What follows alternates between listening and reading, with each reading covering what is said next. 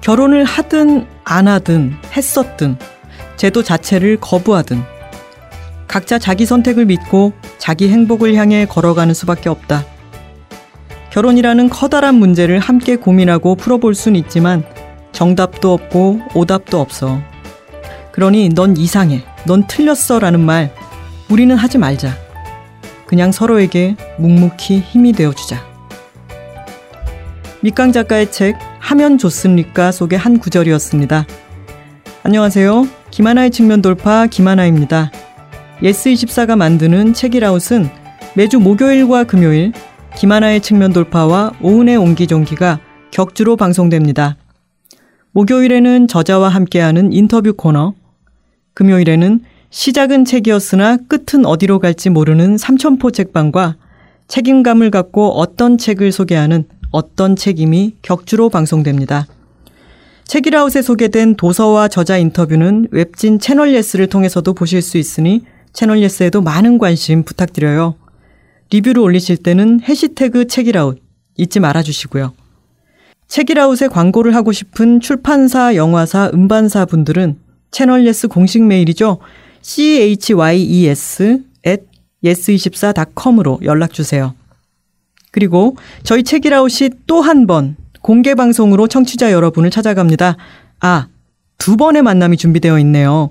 먼저 8월 1일에 저희 김하나의 측면 돌파가 유시민 작가님과 함께 공개 방송을 진행합니다. 그리고 8월 29일에는 김세희 작가님, 박상영 작가님과 함께하는 시간을 마련했는데요. 매년 예스24에서 진행하는 올해의 젊은 작가 투표를 기념해서 김하나와 오은 그리고 김세희, 박상영 소설가가 이야기를 나눕니다. 방청 신청은 채널 예스 홈페이지 ch.yes24.com에서 하실 수 있습니다. 많은 참여 부탁드립니다. Check it out, check it out, check it out, check it out, check it out, check it out, check it out, check. Check it out, check it out, check it out, check it out, check it out, check it out, check it out, check it out, check it out. 오늘 소개해드릴 책은 전국의 글 쓰는 사람들을 들썩이게 하고 있는 내 문장은 어디서부터 고쳐야 할까입니다. 이 책은 바로 책이라웃 김하나의 측면 돌파에 출연하셨던 김은경 작가님의 신작인데요. 첫 책 에세이를 써보고 싶으세요로 저희 측면 돌파를 찾아와 주셨었죠. 이번에는 선명하고 바르고 오해받지 않는 글쓰기를 위해 셀프 수정 기술부터 문장을 보는 안목까지 32가지의 글쓰기 팁을 대방출했다고 합니다. 저도 책을 읽어봤는데요. 제가 글쓰기를 하던 습관 중에 잘못된 것을 계속해서 생각하고 어, 떠올리고 바로잡을 수 있어서 정말 도움이 많이 됐습니다. 안 좋은 글쓰기 습관을 갖고 있는 분들, 좋은 문장의 감을 잡고 싶은 분들께 꼭 추천하고 싶은 책입니다. 10년 경력 편집자의 내공을 마구마구 쏟아부은 글쓰기를 위한 1대1 과외 선생님 같은 책. 내 문장은 어디서부터 고쳐야 할까가 궁금한 책이라우 청취자분들은 지금 바로 예스24 모바일로 접속하세요. 이번에 소개해드릴 책은 아침의 피아노를 쓰신 철학자 김진영 선생님의 유고집 이별의 푸가입니다. 한강 작가님, 은유 작가님의 추천책이기도 한 아침의 피아노는 책이라웃 오은의 옹기종기에서 오은 시인이 소개하기도 했던 책이죠. 김진현 선생님의 두 번째 책을 또 볼 수 있어서 무척 기쁘네요. 전작 아침의 피아노가 죽음 앞에서 본 삶의 아름다움을 닮았다면 이별의 푸가는 이별의 아픔과 부재의 마음에 대해 이야기하고 있습니다. 사랑은 이별로 끝난다지만 이별은 무엇으로 끝날까? 김현수 작가님이 써주신 추천사가 굉장히 인상 깊네요. 우리는 왜 헤어져야 했을까라는 생각 다들 한 번쯤 해보셨을 텐데요. 한 번이라도 이별을 겪어본 분들에게 꼭 추천하고 싶은 책입니다. 철학자 김진영 선생님의 아름답고 다정한 산문집 이별의 푸가가 궁금한 청취자분들은 지금 바로 예스24 모바일로 접속하세요. Check it out, check it out, check it out, check it out, check it out, check it out, check it out, check. Check it out, check it out, check it out, check it out, check it out, check it out, check it out, check it out, check it out. 드디어 이분을 모셨습니다. 저희 측면 돌파 식구들이 한마음 한뜻으로 오래 기다린 분이에요. 사실 저희 모두가 술꾼 도시 처녀들이거든요. 이 도시에 수많은 술꾼 처녀들의 공감대를 자극하고 연대감을 심어주신 그분. 이번에는 인생을 건 비혼 여성의 서스펜스 액션 활극으로 돌아오신 그분. 밑강 작가님 모셨습니다. 안녕하세요, 작가님. 안녕하세요. 밑강입니다. 손목 왜 그러셨어요? 아, 이거요? 손목 지금 뭔가 흰 파스 같은 거를 붙이고 계시네요. 네, 좀 고질적으로 좀 손목이 아파서요. 여기는 좀세 가지 학설이 있는데. 네. 학설식이나 있군요. 네. 네. 아, 제가 지금 이게 오늘의 그 원인은 뭔지 제가 잘 몰라서. 네. 첫 번째는. 비 아닐까요? 비? 아, 그 시큰시큰거리고. 제가 그 정도 아니에요? 장난, 장- 장난 친구도 죄송합니다. 아닙니다. 네. 어, 일단 임신 출산설. 아. 아, 출산 육아설이죠. 이제 아기 낳고 육아설. 예, 이제 네. 아기 들고 이제 이러 이래서 손목이 약해진 것이다. 음. 이런 설이 있고. 음. 두 번째는 술을 이제 하도 마셔서 이 500잔이 이게 좀 무겁지 않습니까? 이, 이거를 연신 들이키고 이제 내려놓고 500잔 지탱설. 그렇죠. 네. 그리고 전 또 건배를 또 뭐 또 수시로 해요. 또 네. 하고 그러시더라고요. 예. 그리고 또 이거 또병 병뚜껑을 또 따야 되고 하여튼 아. 이런 것 때문에 이제 이것이 네. 어, 사갔다. 이제 이런 음, 설이 있고 사갔다. 아, 이거 쓰면 안 되는 겁니까? 아니에요. 너무 좋아요. 네. 네, 그리고 세 번째가 이제 웹툰 작가 설인데요. 네. 뭐 이건 별로 오. 제가 신경 안 쓰고 있어요. 뭐, 뭐 그런 것 같지가 않아요. 그러시면 안 되는 거 아닌가요? 오늘도 작업을 하고 오셨어요? 음, 아니요, 오늘은 계속 누워서 와들와들 떨고 나왔습니다. 왜요? 네? 아, 여기 나오니까 긴장이 돼서. 아 진짜 네. 술한 잔 드시고 나오실지 그러셨어요. 김원비 작가님 때처럼 뭔가 맥주라도 500이라도 준비를 해둘 걸 그랬네요. 책이 나왔습니다. 네. 책이 이제 웹툰으로 그림을 그리고 발표를 하시니까 이게 술도녀 때도 마찬가지지만 이제 물성을 가지고 나오잖아요. 한 네. 인터뷰에서 제게 단행본은 양장피 같아요. 왜냐하면 코가 찡하니까요. 라고 말씀하신 적이 있는데 이제 두 번째 단행본인 하면 좋습니까를 처음 손에 쥐셨을 때도 양장피 필이 왔는지 궁금한데요. 어, 어떤가요? 일단 그 양장피 그거는 그때 이제 한참 막 먹는 얘기를 막 하던 중이어서 뭐 그런 비유를 썼던 것 같고 이번에 느낌은 좀 달랐어요. 이게 네. 웹에 연재를 할 때는 뭐 혹시 뭐 실수가 있더라도 이게 고칠 수가 있잖아요. 네. 그런데 책은 이게 인쇄돼서 나와버리면 음. 정말 낙장불입이기 때문에 음. 어, 그 마음이 엄청 무겁고 책임감 같은 게뭐 네. 있죠. 이게 무슨 뭐 분석 행위 같은 게 일어나지 않는 한 이게 지구 멸망할 때까지 어딘가 한 권은 굴러다닐 거라는 생각을 하면 진짜 밤에 잠이 안 오는 거예요. 어, 그래서 쓸 때 좀 이번에는 더욱 신중하게 임했던 기억이 납니다. 근데 또 세상이 달라져가지고 네. 이제 웹툰은 수정을 할 수도 있지만 일단 음. 발표하고 나면 캡처돼서 아주 또 막 돌아다니잖아요. 아, 그렇죠, 그렇죠. 그래서 웹 쪽이 또 더 무서울 수도 있겠다는 생각이. 있죠. 그거는 또 피드백이 또 바로 오니까요. 네. 이번 연재도 사실은 요즘 너무너무 첨예, 첨예한 주제기도 하잖아요. 네. 그 이게 결혼에 대해서 어 하면 좋으냐 아니냐라고 하는 문제에 대해서 이야기를 할 때 요즘은 음 결혼을 힘들게 하는 여러 가지 조건이라든가 결혼 자체에 더 씌워져 있는 게 점점 성별 대립구도 같은 식으로 막 음. 흘러가면서 댓글이 아주 또 뜨거웠던 걸로 알고 있는데 네. 댓글을 자주자주 확인을 하셨어요 연재하실 데- 때 언제나 댓글은 다 보고 있고요. 어, 좀 생각보다 굉장히 그 어, 공격적이고 민감한 댓글을 보고 음. 어, 좀 놀라기도 했어요. 음, 예상치 못했던 과열된 댓글 양상 어, 이런 게. 그렇죠. 거기 이제 그 남자 주인공이 분명히 어, 좀 부족하고 아직 뭐랄까 깨우치지 못한 그런 면이 있지만 그렇게 심각하게 어, 욕을 먹을 줄은 또 몰랐기 때문에 음. 어, 거기서 또 좀 놀란 것도 있고요. 그리고 결혼과 뭐 시댁에 대한 이야기 이런 게 막 모두 각자 사연을 꺼내놓고 모두가 댓글 폭격을 하는 그런 어 많이 활성화된 판 같은 곳도 있고 하다 보니까 네. 더 댓글이 많이 뜨거웠던 것 같은데 네. 사실 그거는 또 좋기도 한 것 같아요. 어, 그렇죠. 무풀보다는 악플이 낫다라는 말도 있듯이 네네네. 너무 악플일 때는 또 좀 너무 신경이 쓰이긴 하지만 네. 음. 이번의 경우 어 일단 밑강님을 술도녀로 알고 계신 분들이 아주 많으실 테고 그리고 SNS에서도 이제 술도녀 프로필을 사용하고 계시잖아요. 네.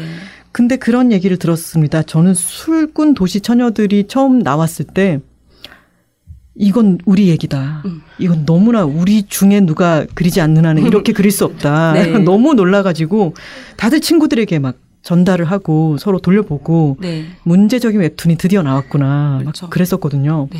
근데 나중에 이 책이 세 권 나왔었나요? 예. 네, 세- 책이 세 권 나오고 어 다들 보고 이랬을 때 야, 알고 보니까 밑강 작가님이 결혼하셔가지고 임신 이거 연재할 때 임신 중이셔서 네. 술꾼도 아니었고 처녀도 아니어서 남는 건 도시밖에 없었대 이런 말을 들었었어요. 네. 실제로 그러셨나요? 그랬죠. 이제 임신 기간하고 수유 기간 동안만은 이제 술꾼이 아니었 죠. 그러면 연재를 시작하셨는데 이제 임신이 임신 기간으로 들어가게 된 건가요? 네네네. 처음에는 이제 아마추어 게시판에 올리면서 시작을 했잖아요. 음. 그때는 그 술을 엄청 마시면서 그- 그걸 했는데 네. 그 다음 웹툰의 정식 연재가 결정이 되고 좀 있다가 임신을 음. 했어요. 예, 그래서 연재 기간은 정말 술꾼도 처녀도 아닌 채로 그렇죠. 연재를 네. 약간 기만한 것 같은 느낌이 네, 드는데 아니에요. 도시는 맞아요. 여기 앞에 보면 이제 서울에서 나고 자랐다라고 아, 돼 예. 제가 보기엔 도시는 확실하다. 확실합니다. 네. 그래서 썼어요. 이거 하나 내가 도시만큼 확실하기 때문에. 아, 네. 근데 어, 술도녀의 경우에는 이제 술의 무게가 더 실리기는 했지만 그 내용도 30대 여성이 직장과 일상에서 경험하는 일들을 이제 그린 거잖아요. 네. 술이 아주 중요한 어, 소재가 되었고. 근데 두 번째 작품에서도 30대 여성의 이야기고 결혼을 앞두고 결혼을 이제 제목에 나와 있듯이 할까 말까 네. 하면 좋을까에 대해서 고민을 하고 있는 이야기입니다. 어, 두 번째 작품에서 30대 여성의 이야기를 해야겠다 이렇게 생각을 하셨었나요? 일단 제가 여성 작가이기 때문에 언제나 여성의 이야기를 해야겠다는 생각은 뭐, 뭐 가지고 있었고 앞으로도 계속 그렇게 할 거고요. 뭐 연령에 대한 거는 제가 30대를 지나오는 과정이었기 때문에 가장 편안하게 접근했던 것 같아요. 음. 아직 제가 아직 경험하지 않은 작년 노년층 이야기는 뭐 좀더 준비가 필요할 거고 음. 또 지나온 시기는 제가 다시 돌아보기 너무 고통스러워서 음. 그냥 현재 가장 편안한 30대를 그리지 않았나 싶습니다. 음. 나중에는 근데 그렇게 다양한 연령대를 두루 다루고 싶은 욕심이 있어요. 음. 결혼은 참, 어, 해도 후회, 안 해도 후회라고 얘기를 하면서 보통은, 음. 아이, 그럴 거면 하고 후회, 해보고 후회하는 네. 게 낫다 이런 식으로 많이 몰고 가잖아요. 네네. 근데 이 결혼에 대해서 음, 할까 말까를 고민하는 과정에서 저는 이 이제 만화도 있고 에세이도 있고 같이 이제 보면서 와 정말 결혼은 아무것도 모른 채 그냥 해버리거나 음. 아니면 고민을 시작하면 정말 끝도 없구나라는 생각이 들었어요. 네네. 처음에 연재를 결심하고 이제 해보자라고 했을 때에 뭐 취재도 하고 그러실 거잖아요. 이런저런 많은 왜 책 안에 보면은 결혼하기 전에 예상 질문지 뽑아보고 이런 네. 것도 있잖아요. 그러면은 여러 어, 다른 결혼에서 사람들이 겪었던 어떤 갈등 같은 거를 수집 같은 것도 하셨어요. 그렇죠. 아까 뭐 말씀하신 그런 뭐 게시판 같은 것도 많이 보고 음. 주변의 이야기도 많이 듣고 전뭐 트위터를 하니까 또 거기서 사실 트위터에서 제가 배우는 게 또 굉장히 많아요. 음. 그 뭐, 페미니즘 이슈 같은 것도 책에서 배우는 거랑 또 달리 살아있는 화제들이 막 그 계속 올라오니까 네. 거기서 또 많이 참고가 되기도 했고요. 음. 살아있는 어떤 화제들이 날선 언어들로 그렇죠. 난무하는 네, 곳이죠. 네. 트위터는 전장 같은 곳이죠. 그 어, 내용을 보면은 주인공 심연이 음, 남자친구 성재와 함께 동거를 하고 있죠. 네. 그리고 주위의 친구들은 금금, 유리, 루시, 어, 그리고 복희라고 하는 어, 이혼한 친구도 있고 신혼인 친구도 있고 비혼인 친구도 있고 워킹맘 네. 워킹맘 이분이 출연했다고 봐야 할지 반 정도 출연했다고 봐야 할지 그 부분도 재밌었어요. 다른 다른 친구들은 그래도 왔다 갔다 교류가 있고 만나기도 하고 회포를 풀기도 하는데 네. 어 이름도 이제 성을 붙이면 박복희인 이 워킹맘님께서 네. 계속해서 시간이 나면은 시댁에 식사를 하, 하러 가야 된다거나 어 사랑하는 유리의 돌봄 때문에 네. 같이 못 나오는 경우가 많고 해서 결국은 얼굴이 유일하게 안 나온 친구가 복희였죠. 네. 음. 그 얼굴을 그리지 않는 게 그 워킹맘의 현실을 가장 잘 보여주는 장치 같았고요. 네. 이름도 그렇게 지었는데 그건 약간 과하지 않았나라는 생각이 아, 그거는 너무 네. 아 너무 측은해져 버려가지고 음. 이름까지 박복희라니 좀 그건 조금 미안하게 생각합니다. 근데 워킹맘이 진짜 얼굴을 안 나오게 하는 게그 네. 현실을 가장 잘 드러내는 것 같다라는 말에 정말 동의를 하고 근데 작가님도 워킹맘이시네요. 네 네 그렇죠. 그러면 아주 바쁜 삶을 보내고 계시겠군요. 네 그렇습니다. 근데 저 같은 경우는 뭐 남편도 저도 둘 다 프리랜서니까 음. 그렇게 직장인 부부들처럼 그 시간 제약을 좀 받는 건 아니어서 음. 비교, 비교적 좀 수월하게 키우고 있는 것 같아요. 저희 우리 둘 사이에 또 이제 한 달의 지인이 딱 있기 때문에 아, 예. 이 밑간이 댁에도 놀러 가고 네. 어, 같이 있다 보면은 그 집은 진짜 육아는 공평하고 음, 열성적으로 네. 헌신적으로 하는 것 같다라는 얘기를 하더라고요. 네. 이거는 실질적인 어 팁으로 어, 궁금해서 여쭤보는 건데 그러면 네. 육아를 함에 있어 가지고 왜 육아 때문에 독박 육아라는 말도 있고 네. 뭐 남편은 자기도 같이 낳아놓고 내가 육아 많이 도와줄게라고 얘기를 한다든가 네. 태도 자체가 그렇다든가 그래서 또 말이 많잖아요. 네. 근데 정말 어 그러면 육아를 어 누구도 더 힘들어지지 않게 공평하게 잘 분배를 하기 위해서 노하우 같은 게 있으신가요? 음, 그게 아기가 완전 신생아였을 때는 아무래도 제가 해야 될 일이 훨씬 많았죠. 일단 뭐 수유를 한다거나 뭐 그리고 분명히 그 남자 쪽이 그 남자? 네 남자 쪽이라니까 네뭐 남편이 네. 어그 서툰 게 있어요. 음. 어쨌든 서툰 게 있고 저만큼 예민하지가 않고 음. 좀좀 나이브한 게좀 있죠. 근데 그때 어 그렇다고 해서 제가 해버리면 안 되는 거죠. 아. 네, 분명히 못하고 버벅거리고 실수가 있지만 아 이리 줘봐 내가 할게 이렇게 하면 안 되는 거예요. 이거는 진짜 회사에서 네. 후배들을 대할 때도 똑같이 적용되는 것 같아요. 아 그렇죠. 네. 대신 해주면 안 음, 돼요. 대신 해주면 안 되죠. 네. 답답해도 지켜봐야 된다. 그렇죠. 네. 그리고 이제 그 남, 아, 자꾸 왜그 남편이 그 남자라고 그러지? 아, 남편도 당연히 잘하고 싶고 자기 애고 사랑하기 때문에 잘하고 싶은데 처음에 이제 한두 번 실수를 하는 거잖아요.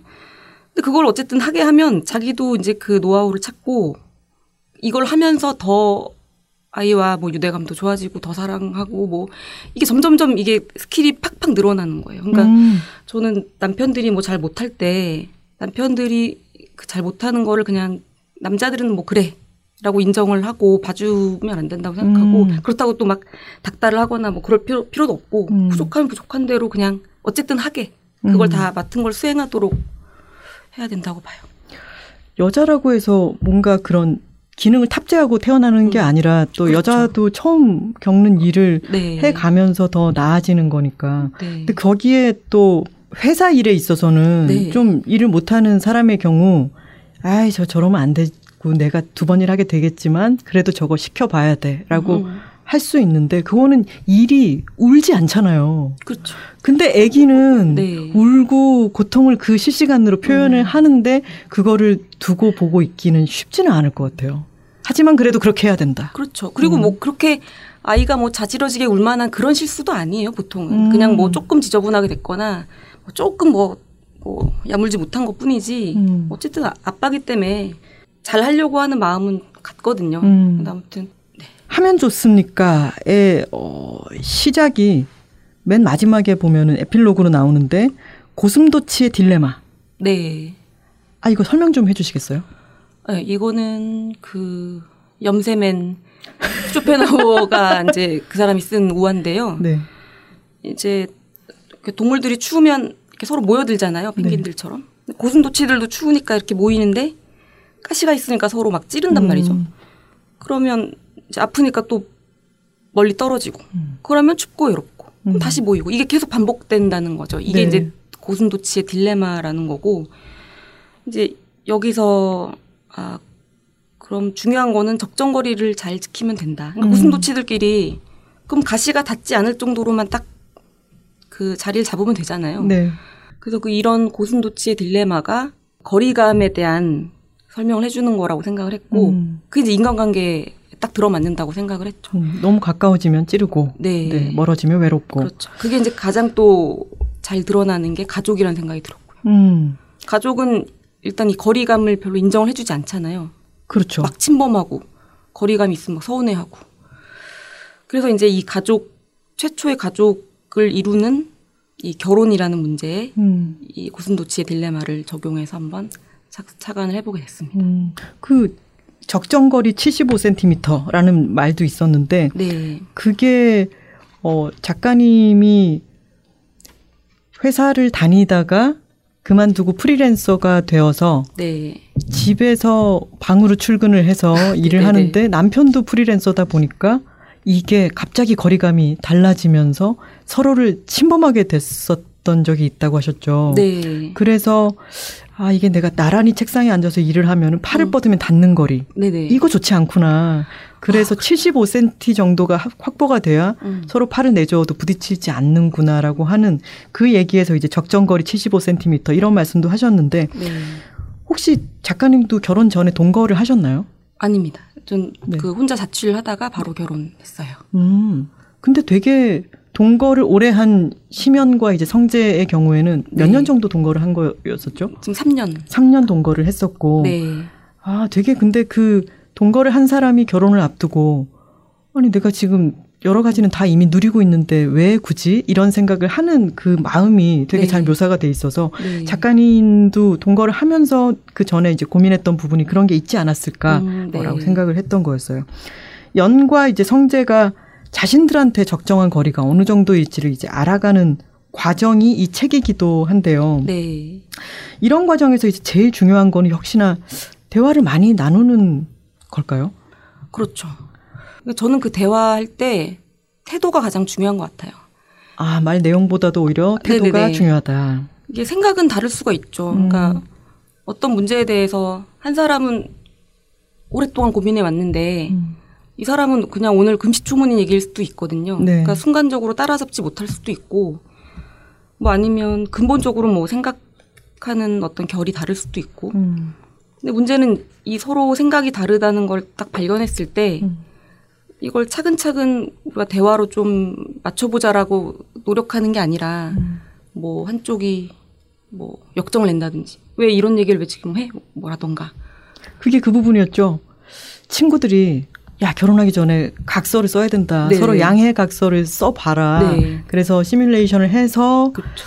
이게 만약에 뭐 부모님이 어떻게 나왔을 경우 또는 어, 가사를 분담할 경우 이런 음. 거를 각서를 쓰자라고 좋아 써봐야겠어라고 연이 생각해서 음. 성재에게 말을 꺼내는 순간 성재는 화를 내죠. 그렇죠. 그 심리는 또 어떤 데서 비롯된 걸 거라고 상상을 하셨어요? 어, 그래서 각서라고 하는 그 단어 자체가 주는 좀그 아주 딱딱하고 음. 형식적이고 뭐 이런 게 있죠. 뭐 네. 그러니까 지금 성재는 그 당시에 뭐 이 사랑이 모든 걸 이길 거다라고 하는 약간 이 음. 그 로맨틱한 생각을 갖고 있었는데 네. 어, 각서를 쓰자는 식으로 이제 얘기가 나오니까 음. 아 얘가 날 사랑하지 않는구나 이제 이런 불안감과 이런 것들이 폭발했던 것 같고요. 음. 확 화를 낸단 말이죠. 네. 또는 뭐 어떤 화제에 대해서 뭐 넌 이것도 모르냐고 무시를 한다든지 뭐 이런 음. 식으로 그 해당 대화가 깊이 진전이 되기도 전에 음. 입구에서부터 막히면 음. 이거는 파트너로서 좀 오랜 시간을 하기가 좀 힘들겠다라는 음. 생각을 이제 하게 되는 거죠. 음. 그래서 저는 그 그래서 결국 이제 성재가 확 화를 낸 장면에서부터 이제 연두 생각이 막 복잡해지는 거거든요. 네. 얘가 왜 그러- 이런 걸로 화를 내지? 이러면서 음. 넌 나만큼 이렇게 걱정해? 이렇게 되잖아요. 네. 그러니까 저는 이 연인들이 하여간 많이 싸웠으면 좋겠어요. 음. 그러니까 제대로 싸우지 않는 연인들이 많은 게 저는 문제 같아요. 음. 이게 그러니까 예- 예를 들어 뭐 데이트하러 나왔는데 싸우기가 쉽진 않죠. 내가 오늘 예쁘게 입고 왔고 뭐. 뭐, 뭐, 먹으러 가야 되는데, 지금 뭐 사소한 걸로 뭐 싸웠어. 지나가는 저 사람, 어떤 다른 사람들 보고 한두 마디 했는데 뭐가 생각이 달라서. 뭐. 근데 여기서 지금 딱 싸우고 돌아가기가 이제 쉽- 쉽지 않단 말이죠. 네. 그래서 지금 뭔가 쌓은 기운을 받았지만 음. 그냥 뭐 에, 얼버무리고 넘어간단 말이죠. 네. 근데 이런 식으로 그 문제나 이런 걸 피해버리면 음. 계속 대화를 잘 이어갈 수 있는 파트너가 될 사람인지 음. 한순간 나한테 밑바닥을 보일 사람인지 알 수가 없잖아요. 네. 그래서 저는 많은 화제를 계속 던지면서 음, 싸워도 보고 음, 그렇게 해야 된다고 생각을 합니다. 음. 그 많은 경우에 이제 결혼이라고 하는 것은 연애의 결과 가 아니잖아요. 네. 결혼이라는 거는 특히나 우리나라에서는 일대일 사람이 뭐 법적으로 단단하게 결속해서 끝나는 게 아니라 그 순간 이쪽 집안과 이쪽 집안이 갑자기 연결이 되어버리는 네. 엄청난 뭔가이기 때문에 이것은 당연히 좀 많은 고민을 해야 되는데 사랑에 빠져 있는 연인들이 서로 간에 마치 지금 성재의 경우처럼 네. 넌 날 그만큼 사랑하지 않는구나. 음. 이런 말 때문에 오히려 떠밀리게 되는 압박감을 그렇죠. 느끼게 되는 경우도 많은 것 같아요. 네. 그래서 저는 이 책이 미혼 여성, 남성에게도 정말 도움이 되는 게 결혼을 해서 실질적으로 맞닥뜨릴 뭔가를 겪어 나가기 전에 정말 이 책에 이렇게 돼 있잖아요. 어, 오늘도 고민하는 당신을 위한 현실 검증 솔루션이라고 네. 적혀 있는데 정말 검증을 위해서 이 책을 한번 읽어보시면 정말 큰 도움이 되겠다라는 생각이 들었어요. 네. 왜 성재가 화를 그렇게 내고 날 그만큼 사랑하지 않아? 라는 낭만적인 생각을 하고 있을 때 연희가 누워 있다가 막 성재를 막 깨우잖아요. 네. 너 말야 결혼하면 우리 엄마 아빠랑 잘 지낼 수 있을지 결혼 때문에 너 자신을 잃어버리진 않을지 커리어가 망가지진 않을지 그런 걱정 심각하게 해? 난 이런 생각들 때문에 머리가 터질 것 같아 밤에 잠도 안 와. 라고 이야기를 하는데 이게 결혼에 있어가지고 남녀의 시각차가 정말 꽤 크게 있는 것 같아요. 네. 그게 또 단적으로 드러나는 얘가 네. 나중에 이제 뒤에 그 부, 부모님들 만날 때도 네.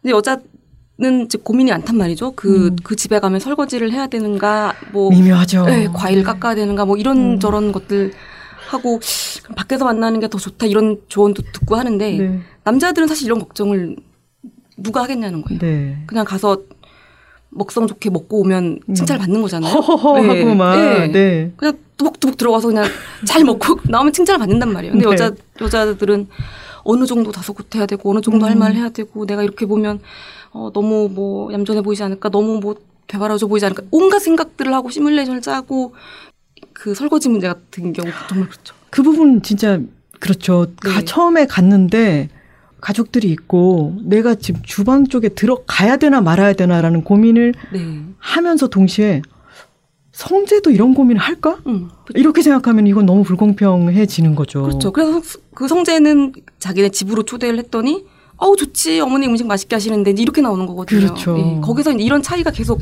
이제 반복이 되면서 음, 아 이거는 그 좁힐 수 없는 그런 남녀의 차이가 있고 음. 그래서 이제 그 비혼을 선택하게 되는 큰 요인이라고 생각해요.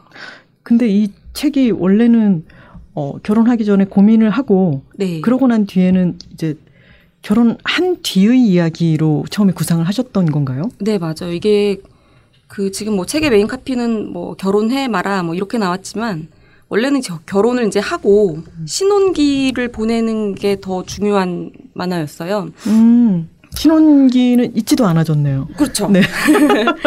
어, 그 아까 말씀드린 대로 인간 사이의 그 거리감에 대한 이야기를 하고 싶었기 때문에 음.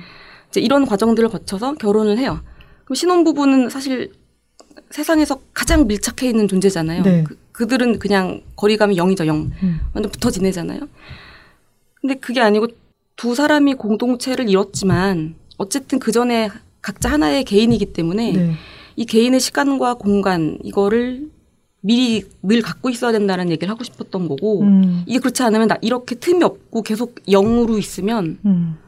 이게 나중에는 곰고 어 뭐 썩고 이제 이런 생각이 좀 제, 이- 제 이런 생각을 좀 가져, 가졌기 때문에 음. 처음부터 우리가 그 거리감을 좀 유지하는 그런 음. 방법들 그런 솔루션을 제공하려는 만화였던 거예요. 음. 근데 이제 결혼 안 시켰죠. 왜 그렇게 아, 바뀌게 됐어요? 아 이게 그러니까 그 이 만화를 이제 2018년 5월부터 이제 봄 여름 쭉 그 연재를 하는데 그때 이제 좀 어, 분통이 터지는 일이 정말 정말 많이 생겼어요. 음. 이제 뭐 우리가 이제 우리를 열받게 하는 뉴스는 뭐 언제나 있지만 그때 좀 집약적으로 네. 막 터질던 때가 있었거든요. 음. 어, 어, 그때 이제 뭐 홍대 누드 모델 네. 그 몰카 범이 뭐뭐 포토라인에 서고 네. 실형 10개월을 받고 음. 그다음에 뭐 워마드 운영자가 인터폴 뭐 음. 수배를 당하고 음. 우리가 그 홍대 몰카 범이나 워마드의 어떤 행동들을 두둔하는 게 아니잖아요. 음. 같은 잘못을 했는데 양형이 다른 거잖아요. 그렇죠. 뭐 수백 수천 배에 달하는 남자 어 범, 남자 그 가해자 범죄는 음. 뭐 되게 관대하 집행유예, 집행유예, 그쵸? 집행유예. 네, 다 관대하게 넘어가고 음. 미온적으로 굴고 뭐, 네. 뭐 출동도 안 하고 뭐 이러다가 이제 여자 한 번의 그 범죄에는 뭐 엄청난 그걸 보여주잖아요. 네, 이제야 막 갑자기 정의가 바로 잡히기 시작하는 것처럼 네. 막 그렇게 굴고. 딱 그땐 한 번이었죠 또. 네. 어, 그 뒤로는 또 잠잠하고. 그러니까요. 그러니까 이런 일이 막 터지고 그때 이제 만희정 무죄 선고도 받고 막 요럴 음. 때 아, 이게 너무 힘들어가지고 작업을 하기가 막 힘들었어요. 그래서 아, 뭐, 그 중간에 막 뛰쳐나가서 막 술도 마시고. 아, 그래서 그, 손목에 무리가 가고. 아, 그렇죠. 네. 그리다가 그런 게 아니고 이제 마시다가. 그러니까 이게 국가가 여자를 시민으로 봐주지 않고 네. 배제한다는 사인을 계속 보내고 있으니까 음, 그냥 이 땅에서 여자로 사는 거 자체가 그냥 너무 힘든데 음, 여기다 또 힘든 결혼을 좀 시켜야 되나 뭐 이런 생각이 이제 들었던 거죠. 음, 사실 이제 결혼을 해서도 실천적인 노력을 해서 좋은 결혼 생활을 하고 뭐 그 안에서도 가부장제 안에서도 페미니즘을 실천할 수 있고 뭐 좋은 삶을 더 나은 삶을 살 수 있다 뭐 이런 이야기를 피력하고 싶었는데 음. 일단 그 결혼까지 가는 과정 자체도 이 연희한테 너무 힘든 거예요. 네. 그러니까 만약에 처음부터 음. 굉장히 생각이 잘 맞는 남자여서 음.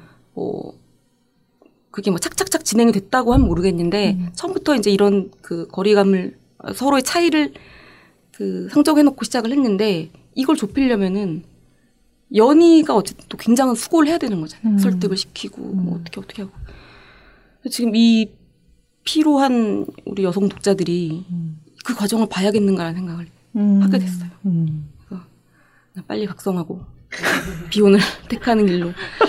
어 그래서 이게 지금 사실 그 좀 길었던 건데 네. 30화로 딱 좀 짧게 하면서 아쉬운 거는 이제 그 친구들 얘기가 아쉽죠. 음. 그 친구들도 이제 옆에서 사이드에서 다 이, 이야기가 진행되려던 참이었죠. polyamory 얘기도 뭐 누굴 만나는 네. 얘기도 나오고 뭐 신혼 이혼 다 있는데 이제 그 친구들은 갑자기 연희가 결혼을 안 한다고 하면서 어 그 이야기는 마치 이게 떡밥을 회수 못한 것 같은 음. 예, 그런 느낌으로 남아서 원래 그 친구들의 설정도 그 한 사람 한 사람들의 이야기를 이제 계속 전개를 하실 생각이었군요. 그렇죠. 그러니까 뭐 비중이 이 커플이 뭐 5, 6이라면 그들은 이제 1 정도씩 맡아서 음. 옆에서 같이 진행이 되는 거였죠.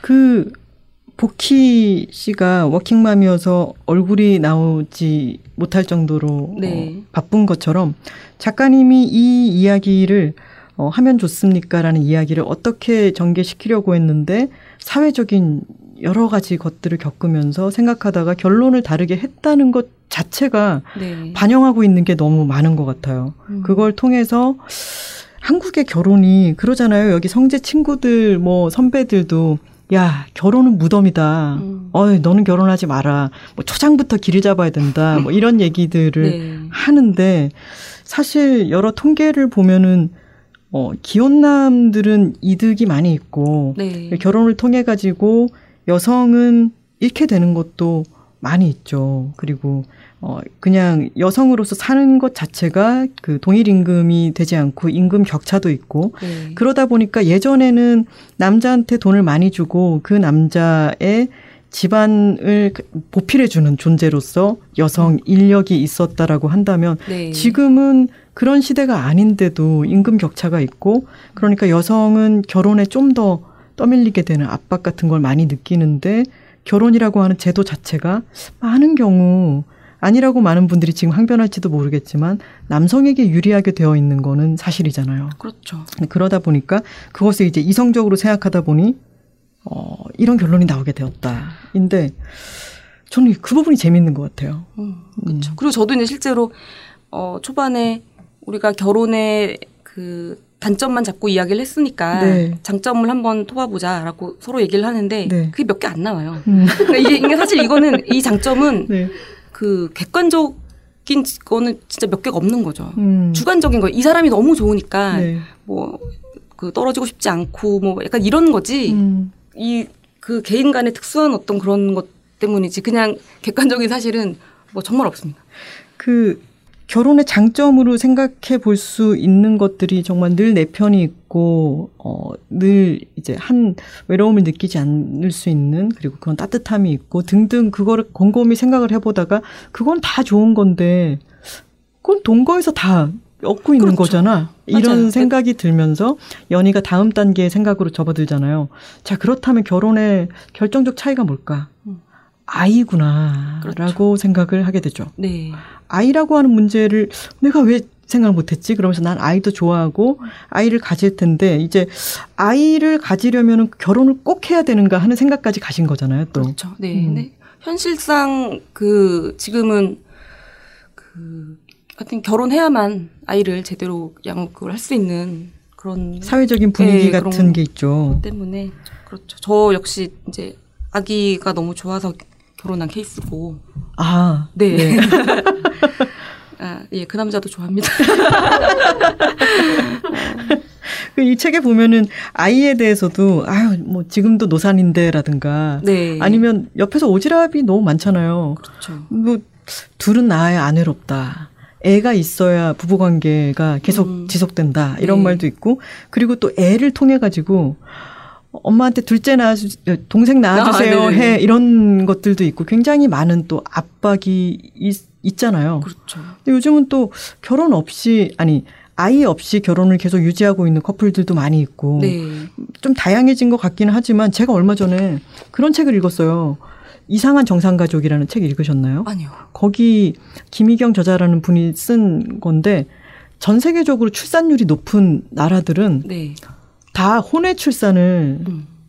막 그렇게 배척하지 않는다는 거죠. 네. 우리나라는 뭐 아빠가 결혼하지 않았는데 음. 미혼모가 아기를 낳았다라고 하면은 되게 막 배관시하잖아요. 그렇죠. 그게 통계로도 그 미혼 사실 비혼모라고 해야 맞지만 아무튼 그 미혼모 가정을 그, 그 뭐라고 해야 되나 반대라고 할 수는 없고 하여튼 그 그거를 부정적으로 보는 시각이 76%인가 그래요. 우리나라가요. 네네네. 음. 그러니까 이상하잖아요. 출산율을 막 높여야 된다고 막 이야기를 네. 하지만 남녀가 음. 같이 있다가 또는 여성이 아이를 원해서 아이를 낳았으면 국가가 거기에 대해서 이 아이는 옳은 방식으로 나, 나온 음. 아이, 얘는 아닌 아이, 이거를 따지고 있을 게 아니라 그렇죠. 이 나온 아이를 잘 양육시킬 네. 걸 모색해야 되는 거잖아요. 네. 그런데 지금 이 국가 지원은 정말 뭐 그게 제가 알기로는 네. 그 미혼모 가정의 그 국가 지원이 월 12만 원인가 그래요. 그럼 그럼 근데 미혼모의 78%가 그 아기 아빠와 관계가 단절되고요. 음. 그러니까 78%의 남자는 그냥 도망가 버리는 거죠. 네. 그리고 그 미혼부의 9.4%만이 양육비를 줘요. 그럼, 그럼 이제 여자 혼자서 아이를 키워야 되는데 당연히 경력 을 이을 수가 없죠. 애를 네. 봐야 되니까. 그러니까. 그런데 정부가 주는 돈은 이제 월 12만 원. 청소년은 17만 원. 그러니까 이제 사실 너무 키우기가 어려운 음. 일이고 그래서 사실 뭐 안타까운 사건도 막 생기고 하지 않습니까? 네. 근데 그리고 우리나라가 음, 그 입양을 해외 입양을 전 세계에서 가장 오래 가장 많이 보낸 나라래요. 네. 와, 그러니까요. 너무 놀랍죠. 이게 지금 나라에 아이가 없다고 하면서 음. 여기서 지켜주지 못하고 그러니까요. 다 바깥으로 가고 있고요. 음. 프랑스는 미혼모한테 그런 국가적인 이제 어 어린이집이나 돌봄 시설을 미혼모한테 우선권을 준다고 하더라고요. 음, 그게 맞죠. 생각해 보면 정말 당연히 그렇잖아요. 그럼요, 음. 그리고 이제 그 아까 프랑스 말씀하셨지만 팍스 제도가 도입되고 나서 네. 프랑스는 출산율이 더 높아졌다고 음. 알고 있거든요. 생활 동반자법인 그렇죠. 거죠. 네. 그러니까 동거를 하고 있는 사람들도 결혼한 사람들이 누리는 그런 법적 보호를 네. 어, 누릴 수 있게 해주는. 네. 근데 우리나라 사실 결혼이 이제 우리나라는 결혼에 너무 많은 것들이 더 씌워져 있기 때문에 네. 생활 동반자법이 도입이 된다면 음. 확실히 저는 출산율도 높아질 거라고 생각을 해요. 그럼요. 네. 많은 사람들이 이쪽을 많이 선택하게 되지 않을까 싶고 네. 반대하는 사람들은 막 종교계에서 그러면 동성애가 창궐할 것이다부터 그렇죠, 시작해가지고 막 네. 이런 이야기 지금 그냥님이 환기구처럼 한숨을 쉬셨네요 옆에서. 그렇죠. 네. 근데 그런 이유가 아니라 정말로 실제로 지금 사람들이 가치관이 급격하게 변화하고 있고 결혼에 대해서 다른 움직임. 그러니까 사람과 사람이 만나서 같이 있고 싶은 마음이라고 하는 거는 되게 당연한 자연스러운 것인 것 같은데 제도가 이것을 뒷받침을 음. 못 해주고 있는 게 아닌가 이런 생각이 들었어요. 이 책을 그렇죠. 읽으면서도 더 그렇고요. 어, 성인 남녀가 이제 혼인을 해야 이제 그게 가족이다라고 하는 그게 이제 민법인데 네. 그것보다 훨씬 상위에 있는 헌법에서 음. 어쨌든 행복 추구권이라는 게 있잖아요. 네. 우리는 누구든 어 믿고 사랑할 그 파트너를 가질 권리가 있는 거죠. 그런데 음. 그 파트너를 혼인과 혈연이 아니면 인정하지 않는 지금 큰 모순이 있는 거고 음. 정말 혼인 혈연 요 두 가지 빼고는 전부 그냥 그 나라가 배제를 하고 있는 거죠. 음. 그러니까 나라나 시스템은 사실은 사람들이 사는 게 먼저 있고 그러고 난 뒤에 그게 점점 정착이 되어가지고 어떤 제도 같은 게 생겨나는 건데 제도라는 게 생겨나면은 거기가 점점점 딱딱해지면서 사람들을 담아내는 게 아니라 사람들로부터 거기서 튕겨나가게 만드는데 저는 그 지점을 이 책이 정말 잘 다루고 있는 것 같았어요. 결혼이 여기 이 부분이 나와 있죠. 결혼도 여러 결합 형태 중 하나일 뿐인데 사랑의 결실이나 완성인 양 너무 과대평가되어 있는 것 같아. 저는 이 부분이 이 책에서 참 중요한 부분이라고 생각을 했습니다. 이게 사실 그래서 이야기를 하다 보니까 그래 이 아 그 부분이 있었죠. 그 작가님의 아버지가 네네. 언니가 결혼할 때는 네. 서른에 결혼할 때도 엄청 압박을 아 주셨는데 그렇죠. 작가님 몇 살에 결혼하셨다고요? 저는 33이고요. 33세 했고 네. 뭐 그때까지 그 전까지 뭐 결혼하라는 소리를 뭐 한마디도 음. 안 하셨어요. 뭐 막내딸이라 그랬을까? 뭐 아무튼 그 나이 차이가 언니랑 열 살. 10살 차이가 나니까 그 네. 10년 사이에 아버지한테도 굉장히 가치관의 변화가 많이 생긴 거겠죠. 그렇죠. 음, 앞으로도 더 변할 테고. 네. 근데 그 여기 책에도 보면은 어, 성재 부모님이 그런 말씀을 하시잖아요. 간소화한 결혼에 음. 대해서 TV를 보고 막 이러고 있다가 네. 성재가 옆에서 이제 말을 슥 이렇게 얹잖아요. 네. 어, 나도 저렇게 좀 간소하게 했으면 좋겠다 그랬더니 말도 안 된다. 부모님이 시골 어른들은 어떡하고 이런 그쵸. 말을 예. 덧붙이잖아요. 그런 다 이중잣대가 지금 있는 게 문제죠. 그러니까요. 이게 계속 시골 어른들의 잣대로 음. 가다 보면은 변화가 절대 일어나지 않을 텐데, 그렇죠. 음, 누군가는 시골 어른들한테 욕을 먹어야죠. 그럼요. 그리고 이제 이게 혼주가 부모님이잖아요. 음. 그, 아, 그렇군요. 예, 그, 그 네. 혼주라고 하는 건 어쨌든 그. 말도 너무 재밌다. 예. 결혼. 네, 내가 결혼, 내가, 내가 결혼하는데. 내 결혼의 주인은 내가 아니고요. 부모님이에요. 아, 이 개념이 진짜. 이게- 또 결혼 안 해서 잘 그, 그런 게 있다라는 생각은 하고 있었지만, 새삼 이상하네요. 그렇죠. 네. 그러니까 아주 예전부터 그 집안끼리 사실 거래로 시작된 어떤 문화가 아직까지 있는 거죠. 그리고 뭐, 아. 그리고 뭐 뭐죠? 축의금 음, 아, 뿌리고 회수해야 뿌리- 되고, 뿌린 걸또 뿌린 만큼 거둬야 되는, 거둔다. 음, 그런 네. 것도 있고. 아. 그리고 또 어떻게 보면 또 내가 이만큼 애들을 키워서 결혼시킨다라고 하는 뭐 전시 뭐 이런 것도 있을 것이고 음. 복잡다단하죠. 작가님은 결혼식 어떻게 하셨어요? 저는 그 뭐 간소하게 했어요. 그, 그, 그 양가 기지를. 부모님을 설득하는 데는 힘들진 않았어요? 아 근데 그 간소 같은 요- 요새 말하는 그런 특별한 뭐 그런 건 아니고요. 그냥 아주 정말 할 것만 예식장 음. 예식장 뭐 드레스 반지 하고 이런 식으로 뭐큰 돈을 쓰지 않았다는 얘기지 특별한 결혼식을 했던 건 아니고요. 작가님은 네, 얼굴을 드러내지 않고 지금 활동을 하고 계시잖아요. 그리고 이름도 익명이고. 네, 그래서 제가 여쭤보는 건데 네. 시댁 갈등은 없으신가요? 지금 듣고 계십니다. 그러세요? 아, 아, 네. 근데 그건 없어요. 예. 그거는 제가 좀 저의 굉장한 행운이라고 생각을 하고, 음. 네.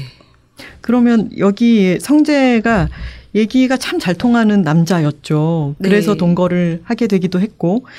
근데 어, 이 연희가 어, 미심쩍어하거나 좀 불안해하는 부분에 있어가지고 성재가 이런 말을 합니다. 우리 부모님은 절대 그러실 분들이 아니야. 네. 아, 라고? 요, 요 대사가 나왔을 때 이제 그 댓글 창이 폭발했나요? 폭발, 폭발, 폭발하면서. 아, 성재 죽어! 막 이러면서. 그쵸, 그쵸. 하여튼 이 결혼 반댈세 이거는 하여튼 정말 계속 나왔어요. 근데 그 부모님을 실제로 배웠을 때, 음, 그, 친딸처럼 지내고 싶다. 네, 이게 사실 정말 무서운 말이죠. 친딸이 아닌데 어떻게 친딸처럼. 그죠? 네. 그럼 제가 친딸처럼이면 그럼 제가 뭐 막 뒹굴뒹굴 앞에서 막 굴러- 뭐 굴러다닌다거나. 어머, 라면 좀 끓여줘! 어, 이러면서. 뭐, 뭐. 친딸이라며! 막 이러고. 그럴, 수, 그럴 수 없잖아요. 그쵸? 뭐. 그래서 아들 절친처럼 대하는 정도의 거리감이 가장 좋을 것 같은데, 뭐 네. 이런 얘기가 나오죠. 네. 저희 제가 이제 그 황선우 작가랑 같이 아 그리고 너무 영광스럽게도 책에도 저희 책을 소개해 주셔가지고 너무 고마웠습니다. 아, 예, 한 챕터를 제가 통으로. 네, 너무 고맙습니다. 근데 진짜 저희가 그런 생각을 하거든요. 각자의 부모님에 대해서 저희는 호의만 네, 있거든요. 네. 의무는 없고 음. 호의만 있으니까 그냥 아주 자연스러운 상태로 나랑 제일 가까운 친구를 낳아주신 부모님에 대해서는 그냥 호감을 갖고 있고 가끔 이제 부산에 가가지고 오랜만에 뵈면 반갑고 같이 맛있게 식사하고 헤어지고 네. 뭘 음식 같은 걸 보내주시면 어 이거 너무 맛있다 음. 그리고 끝이고 내가 뭐 효도 여행을 모시고 가야 될 것 같은 느낌이라든가 뭐 가전 제품을 바꿔드려야 될 것 같은 느낌 없이 네. 그냥 서로 간에 호의를 베풀 수 있는 관계가 사실은 제일 건강한 것 같다는 그렇죠. 생각을 했어요. 가장 아름답죠. 음. 그게 가능한 거는 네. 어, 미디어라든가 주변에서 그런 거를 그런 상을 설정하지 않았기 때문 같아요. 그러니까 예를 들어 음. 뭐 드라마나 주변 사람들이 아 뭐 딸이 뭐 저기 친구랑 산다고 그럼 그 친구는 뭐 뭘 해야지 뭐 이런 거 없- 이런 게 없잖아요. 음. 근데 결혼한 부부에 대해서는 이제 주변에서 뭐 야 며느리가 뭐 일주일에 한 번은 전화를 해야지라든가 뭐 아, 이런 식으로 그 사방에서 이제 그런 게 들어오고 그게, 네. 그게 막 몸에 축적이 되어 쌓여서 정말 그래야만 되는 이제 그- 뭐 그런 그런 거죠. 그 미묘한 지점이 네. 그 김장대에 있었습니다. 네, 또 탄식이 또 네. 그 성재의 어머니가 어, 김장 담근다고 이제 부르셨죠. 담궜죠. 네. 이제 이제 이 시어머니가 또 너무 악역이지는 않아야 해서 그 거기 노동을 그 동원하진 않고요. 이미 다 했으니까 음. 와서 그 고기를 먹어라. 이제 네. 이거인 거죠. 그랬는데 어, 성재한테 물어보죠. 원래 김장대회 같은 게 있었어? 그랬더니 음. 어, 신설되었다. 그렇죠. 네. 이게 왜 이 시점에 꼭 신설이 되었을까요? 그러니까 그, 이, 요 무렵에 제가 이제 재밌는 단어를 봐서 이제 이 에피소드를 꾸렸는데 그 시가 스타트업이라는 말이 있었어요. 시가 시가 스타 시가 스타트업이요? 네. 그러니까 원래 없던 게 네. 실험적으로 이제 막 시작이 되는 거죠. 뭐 김장대회 같은 것도 그렇고 모험심 있게 벤처처럼, 네. 없던 문화가 막 생기는 거예요. 제일 이제 어 극악의 경우는 없던 제사가 생기기도 합니다. 아, 진짜요? 네네. 아니 그럼- 있던 제사도 지금 하나씩 없애야 될 판에 그렇죠. 무슨 그런 그러니까 이제 우리 집안이 뭐 사실 이건 안 해왔었지만 이제 노동력이 이제 들어왔잖아요. 그러니까 며느리가 왔으니까 우리도 이제 조상님한테 좀 절을 좀 올려보자 이런 경우가 있고 어 또 며느리가 왔으니까 우리도 이제 조상님한테 절을 좀 올려보자. 뭐 그렇죠. 그건 이제 뭐 어, 겉으로 볼, 볼 때는 아 얘가 이제 어- 결혼했으니까 아들이 결혼했으니까 어른이 된 거고 그러니까 뭘 하겠다 뭐 이런 거지만 뭐, 시- 뭐 말이 그렇고 노동력이 들어와서 이제 하게 되는 거고 반대의 경우는 이런 것도 있어요. 정말 어 오랫동안 막 신실하게 막 그 제사를 다 지내던 집안이었는데 그 집에 이제 그 댁에 여성들이 뭐 아프시거나 뭐 돌아가시거나 해서 여성이 사라지자 제사가 사라져 버렸어요. 아 진짜 아, 진짜 이런 사례가 굉장히 많아요. 와. 그 제사라고 하는 게 정말 여성 노동력을 근간으로 막 돌아가고 있는 거니까 그렇죠. 작가님네 어, 또는 시가 쪽의 제사는 어떻게? 어, 그 제사가 없어요. 차례 제사 없고 음. 그래도 뭐 간단한 음식 정도는 해서 먹는 오, 네, 뭐 그런 정도. 좋네요. 그리고 그것도 저희가 아 근데 이- 이건 있어요. 이건 뭐 시가 스타트업까지는 아니지만 결혼 첫 해에 부침개를 하여간 엄청 많이 했어요. 정말 음. 너무 너무 많이 했어요. 네. 종류가 그래서 저는 와 이렇게 많이 해먹는구나 했는데 그렇지 않았더라고요. 그러니까 이거는 그냥 시어머니가 신설. 저, 네, 근데 시어머니가 저를 뭐 골탕 먹이려고 했다기보다는 네. 뭔가 좀 아 우리가 이렇게 좀 잘 해먹는다고 보여주고 싶으셨던 것 같기도 해요. 음. 근데 이제 한 해 해보고 다 같이 힘드니까. 왜냐면 어머님이 제일 많이 일을 네. 하시잖아요. 저, 저는 가서 약간 이렇게 뒤집는 거고. 그 다음에 바로 또 대폭 줄어서. 아, 그러니까 어머니도 왠지 이렇게 해야 네, 될것 같은 느낌 때문에 그쵸. 그렇게 하신 어머니도 격식을 거죠. 차리신 거예요. 며느리가 음. 집에 왔는데 뭐 이렇게 먹을 게 별로 없고 이러면 너무 볼품 없어 보이지 않을까? 뭐 이런 아. 신경을 쓰시는 거죠. 네. 근데 이제 그럴 필요가 없다는 걸 알고 지금은 굉장히 줄었고 뭐 사다 먹고 그러고 있어요. 음, 30대에 저희 이제 제가 일을 하면서 이곳저곳에서 만나는 여성들이랑 뭐 같이 술자리를 하거나 이야기를 나눠보면은 그때가 이제 명절 가까울 때 이럴 네. 때 만나서 얘기를 했더니 제가 만났던 두 분이 다 이제 며느리 어, 음. 결혼하신 기혼자들이었는데 각자 집안에서 레지스탕스처럼 네.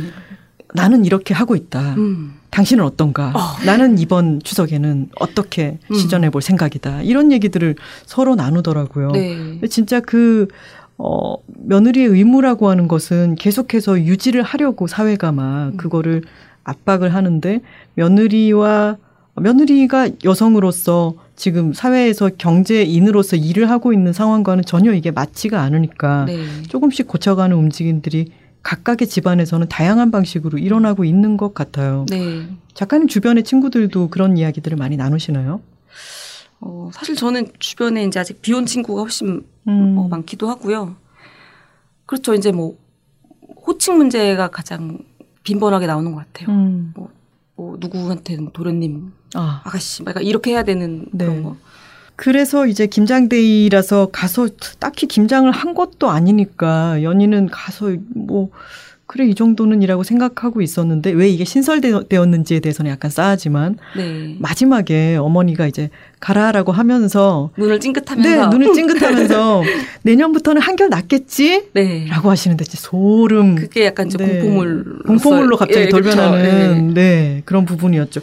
이게 친딸처럼 어 네. 대해주고 싶어라든가 음. 그 내년부터 한결 낫겠지라든가 새로 음. 신설되는 어떤 무언가라든가 이런 네. 것들이 진짜 지금 결혼을 앞둔 이제 또는 신혼인 분들로서는 네. 너무 무섭죠 사실은. 무섭죠. 예. 안 그래도 여는 지금 그 자기 여태까지 너무 힘들게 살아왔고 자립하기 위해서 지금도 너무 힘들고 이 가족이 생기면 굉장한 이제 뭐 실 그 뭐 감정 노동이 됐든 실제 음. 뭐 찾아가는 것도 이 역할이 늘어나는 거에 대한 두려움이 있는데 근데 그럴수록 이제 그 예비 시부모님이 어 좀 쿨하게 뭐 아, 뭐 자주 올- 올 필요 없고 뭐 이렇게 해도 지금 모자랄 판이었는데 음. 네. 이제 엄청난 압박감을 느끼고 바로 이제 선언을 음. 하게 되죠. 언제나 결혼해서 일어나는 여러 가지 변화에 대해 가지고는 어 이- 이를테면 연인은 상상을 해볼 때 성재는 어떻게 하나 를 음. 보면 네. 아 이게 차이가 음. 늘상 느껴지게 되는 것 같아요. 아까 왜 내가 주방으로 들어가야 되나라고 고민을 성재는 왜 하지 않는데 나는 해야 되지라고 하는 것처럼 네. 많은 경우 성을 뒤집어 보면은 아주 불리하게 짜여 있는 게 음. 여성 쪽이 많다는 게 많이 느껴지는 것 같아요. 네. 어, 그, 작가님도 혹시 이 영과 성, 성재가 이제 시뮬레이션을 하면서 부모님 예상 문제 같은 거 하잖아요. 예, 예. 근데 스스로한테, 어, 던졌던 질문 같은 게 있어요? 예상 문제로? 만약에 음. 이러면 나는 이렇게 할 거야. 뭐 이렇게. 음, 아니면은 경험자로서 결혼하기 전에 이런 부분에 대해서는 꼭 질문을 음. 해봐야 된다라고 생각하시는 그런 부분이 있는지. 음, 일단 어떤 합의나 그 중도가 없는 일들 있잖아요. 그러니까 예를 들어 뭐 가사를 우리가 5대5로 하자 이런 거는 살면서 뭐 약간 절충할 수가 있죠. 네. 내가 요새 한가하면 내가 칠할게 뭐 반대할 음. 수도 있고. 그런데 뭐 아이를 낳는 문제, 뭐 종교 문제, 아, 종교 또, 문제. 또는 뭐 반려동물을 음. 키우는 문제 이런 것들은 충도가 없잖아요. 뭐 애를 그러네요. 반만 낳을 수도 없고 그렇죠. 뭐, 그렇죠. 뭐 1년만 키울 수도 없고 그렇게 안 되기 음, 때문에 음. 그런 완전한 합의가 필요한 문제에 대해서는 그건 정말 전격적인 합의를 이루고 음. 결혼을 해야 된다는 생각이고 어, 나머지는 뭐 정말 살면서 중요한 체크리스트인데요. 그럼요. 어, 아이 같은 경우 문제. 정말 아이 반려동물 뭐 특히 음, 그렇군요. 네. 자, 여기서 뜬금포. 스피드 퀴즈 들어가겠습니다. 아, 떨려요. 어, 오래 생각하지 마시고 네. 바로바로 대답하시면 됩니다. 성격이 급한 편이다. yes or no. yes. 책읽아웃 섭외 요청을 받고 녹음보다 뒤풀이가 더 기대됐다. yes or no. yes. 내가- 급하니까 바로. 내가 결혼하기 전에 하면 좋습니까? 같은 작품을 봤다면 결혼 대신 동거를 택했을 것 같다. yes or no. 아, no. 만화를 그릴 때마다 나중에 구월이가 이 작품을 보면 어떨까 생각하곤 한다. yes. 부부 사이의 적당한 거리는 어느 정도일까? 이건 평생 안고 가야 할 숙제 같다. yes. 술도녀를 통해 공유한 술집에서 내 이야기를 하고 있는 독자들을 본 적이 있다. yes. 둘 중에 더 되고 싶은 것은 1번 독자들의 기대에 충실히 부응하는 작가 2번 독자들의 예상을 늘 빗나가는 작가 2번. 내가 술꾼이 된 이유의 8할은 이것이다 1번 끝까지 같이 달릴 술친구가 있어서 2번 세상에 맛있는 안주들이 너무 많아서 2번. 지금 떠오르는 술 맛집은 바로 앞에 있는 아, 마- 아 목로. 목로 네네네. 박찬일 셰프님도 저희 팟캐스트에 나오셨었죠 네, 바로 앞에 있어가지고 지금. 네. 바로 골로 가도 되겠네요 아, 네. 자, 이 부분부터 여쭤볼게요. 책이라고 섭외 요청을 받고 녹음보다 뒤풀이가 더 기대됐다. 인 것은 저희가 사실 전적이 있지 않습니까? 있죠. 네. 김원비 작가님 녹음을 할 때 저희가 스튜디오에서부터 취해 버렸는데 그날이 사실은 두 분 원래 예, 원래 만나기로 했던 날. 만나기로 했던 날이었는데 저희 책이라우 식구들이 다 예. 갑자기 오셨죠. 들이닥쳐가지고 네네네. 자리도 없는데 막 자리를 끼워 넣어서 막 앉아서는 저 그때 무슨 전기 놀이 하는 줄 알았어요. 그래서 전기 놀이 아세요? 그 이렇게 그렇죠. 예, 손잡고 어깨에 따다다닥 붙이고 네. 앉아가지고 예, 뭐 그랬죠. 너무 인원 초과로 다닥다닥 앉아가지고 네. 다들 처음 만난 어색한 분들도 서로 계셨는데 약간 미친 사람들처럼 네. 놀다가 3차까지 가서 막 3차에 또 술도녀 아니 밑강님이 시원하게 계산하시고 그러셨잖아요. 네. 기억이 아, 나시나요? 네, 2차는 저기 작가님이 내셨으니까. 아 제가 냈나요? 아 그랬나? 네. 가, 가, 나눠 낸 거 아니었던가요? 아니요. 아 진짜요? 네. 그랬구나. 그랬군요. 오늘도 사실은 김원비 작가님이 합류하기로 되어 있었다가 아, 네. 출장을 가시게 됐죠. 네. 그래서 저희가 이제 어, 지금 옆에 계신 편집자님, 어, 하면 좋습니까의 편집자님을 끌고 네. 어, 디프리를 한번 가볼까 합니다. 생각하고 계신 곳이 있다면은 어, 너무 오래 생각하지 말고 바로바로 대답을. 내가 술꾼이 된 이유의 8알은 이것이다에서 세상에 맛있는 안주들이 너무 많아서라고 하셨는데 네. 이 술도녀 계정 있잖아요. 트위터요. 예. 네. 인스타도 그렇고 트위터도 그렇고 네네. 정말 맛집 홍보 요정 그렇죠. 아닙니까? 정말 다양한 세상의 술안주들을 다 이제 음. 섭렵하고 계시던데 네. 어 그럴 때는 주로 남편이랑 가시나요? 네, 남편도 가고 뭐 친구들하고 음. 원래 가죠. 어떤 안주를 찾아 이제 산천을 주유하는 그런 거를 좋아하시는 편이세요? 사실 연재 때 그랬고요. 연재 네. 때는 그 아니, 술도 연재 때 네. 그때는 오늘의 추천 안주라고 해서 안주를 하나씩 늘 아 그게 또 기가 막혔죠. 네. 네. 그건 그걸 위해서 취재를 다녔었고 음. 요즘은 그냥 부담 없이 다니고 있지만 아무래도 이 서북부 지역에서만 서북 서북부, 서북부. 지역은 정말 꽉 잡고 계시잖아요. 그렇죠. 네. 일단 뭐 멀리 갈 뭐 시간과 이런 게 없기 때문에 음. 이 근처를 완전히 그냥 파보자 이런 생각. 밑강 슐랭이라고 아, 네. 지금 막 지어낸 거지만 저 좋은데요, 밑강. 근데 정말 그렇게 어, 알려주셔가지고 거기가 사람이 확 몰리게 된 그런 술집이 많잖아요. 제가 알고 있는 곳들도 몇 곳이 있는데 네. 어, 굉장한 영향력을 갖고 계신 것 같아요. 어, 네. 그래서 조심하는 것도 있는데요. 음. 제가 을지로에 치- 그 최근에 어떤 좋은 식당을 알았는데 네. 그 제가 막 사진도 찍고 이러니까 그 어디 올리지 않았으면 좋겠다고 하시는 거예요. 어, 그 을지로 그 오래된 거리에 아주 그 오랫동안 같이 있었던 그 골목 식구들이 와서 먹는 곳이니까 외부인들이 와서 여기가 자리가 없어서 그 사람들이 돌아가면 안 된다는 거예요. 어머, 너무 멋있다. 너무 멋있죠? 이거는 마이크 끄고 알려주실 거죠? 네. 어디, 어디, 올리진 네, 않을게요. 어디 올리진 네. 않으니까. 와, 너무 멋지네요. 너무 멋지죠. 음, 정말 맛있고 좋았는데 네. 아 그 말 들으니까 더더욱 사랑하게 되고 종목이 뭐였는지 만이라도. 종목 전천후 아, 모든 게 다 돼요. 어 진짜요? 네. 근데 왜다그 안- 맛있다. 왜그 그날 그날 안주를 이렇게 칠판에 써주는 데 있잖아요. 아, 그러면은 운영하시는 분이 나이대가 연령대가 어느 정도? 60, 60. 아, 좀 60대 노포인 거군요. 그렇죠, 그러니까. 노포죠, 완전히. 와, 그 을지로 멋있다. 그 노동자들이 이제 가서 딱 저녁에 술 한잔 하시는 그런 곳이에요. 근데 혹시 거기는 세운상가 재개발로 이렇게 제가 지금 너무 깊이 지금 아, 죄송합니다. 좁혀 들어오지 마세요. 네, 네, 알겠습니다. 어, 술도녀를 통해서 공유한 술집에서 내 이야기를 하고 있는 독자들을 본 적이 있다라고 하셨어요. 네. 어떤 이야기들을 하고 계시던가요? 어, 자세히 못 들었고 음. 저쪽 테이블에서 뭐, 뭐 술도녀에서 뭐, 뭐 나왔고 어쩌고 뭐 그런 그냥 뭐 얼핏 듣기만 했어요. 어. 사실 근데 이 추천 안주 때문에 그 좀 그때 연재 한참 할 때는 많이 듣긴 들었어요.